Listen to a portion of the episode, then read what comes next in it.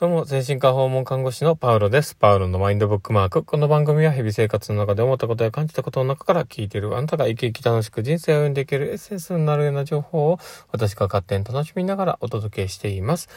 ということで、えー、今日の収録も始めております。皆さんどうお過ごしでしょうか？えー、今日はですね、なんかこう、6月始まってすぐにこうね、ゆっくりとした感じの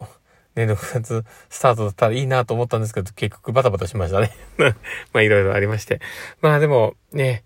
えー、まあ、頑張っていけたらいいなと思いながらですね、今日も一日、えー、まあなんとか乗り切ったという感じがあります。で、今日はですね、まあそんなこんな感じでどんな話をしようかなと思うんですけど、うん、あの、めっちゃ雑談というか あの、で、今日ちょっとね、あの、リュウさんと話をしていて、あの、ま、好きな曲とかのね、話をしていて、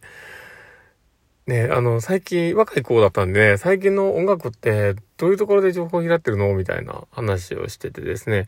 僕なんかで言ったら、やっぱり、なんか LINE ミュージックだったりとか、まあ、ある種その、C、カウントダウン TV のような感じのね、あの、C、CD のランキングみたいなものとかをね、こう見たりしながら調べるとこもあったり、あとはもうね、フィーリングで合う曲を、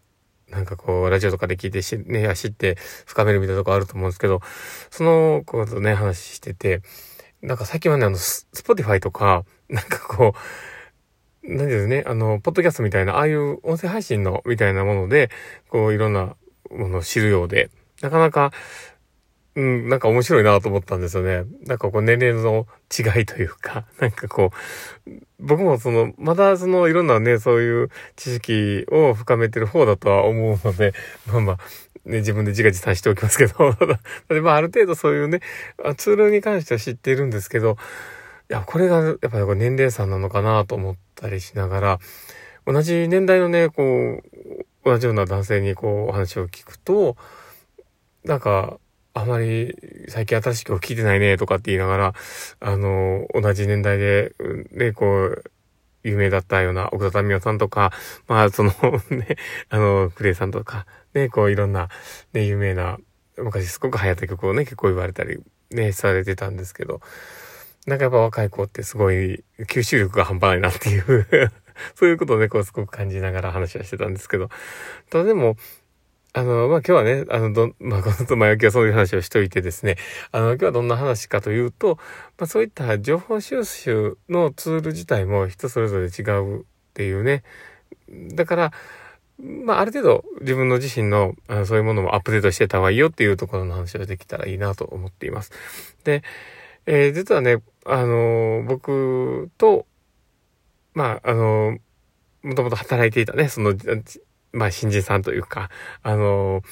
まあ、今ね、来られている方でですね、あの、前の放送にも出てきたんですけど、あの、昔働いていた上司が部下、部下というかね、あの、一緒に働いてるっていうね、新人さんでやってくるっていう、ちょっとややこしい状況になってるんですけど、その方とね、ちょっと話をしてて、全然知らんわ、言ってたんですよ。その、なんか、もともとその音楽とかそういうところもさほど好きではないのかもしれないですけど、やっぱりその、自分の情報収集の質というかね、そういうもののツールを選んできてないっていうのがあって、だから例えば、あの、勉強とかであれば本屋さんに行って本を買うっていうところだったり、なんか、ね、ある程度のこう、アクセスできる先の情報収集源っていうのがあって、で、僕なんかで言ったら、まあ、案外その、まあ、Kindle 使ってみたりとか、まあ、いろんなもので電子書籍とかもね、活用しながら、自分の好きで、まあ、どうしてもこれは本で欲しいなと思うものは、結構ね、単語も買ったりとか、そういう本を買うっていうことをやるんですけど、なんかそういう、あのー、知識を引き出すというか、興味を引き出していく、まあ、アプローチしていくための先みたいなものが、意外と少なくて、で、まあさっきのね、ポッドキャストだったり、その、 Spotify みたいなものとかね、まあそういうものも含めて、なんか、あの、アプローチする先が少ないもんだから、なんか、それだけ新しいものが入ってきにくくなってるっていう、まあそこをね、考えると、やっぱり、あの、自分がどれだけ新しいものにアクセスしたり、あの、新しい知識をこうアップデートしていく先のツールが、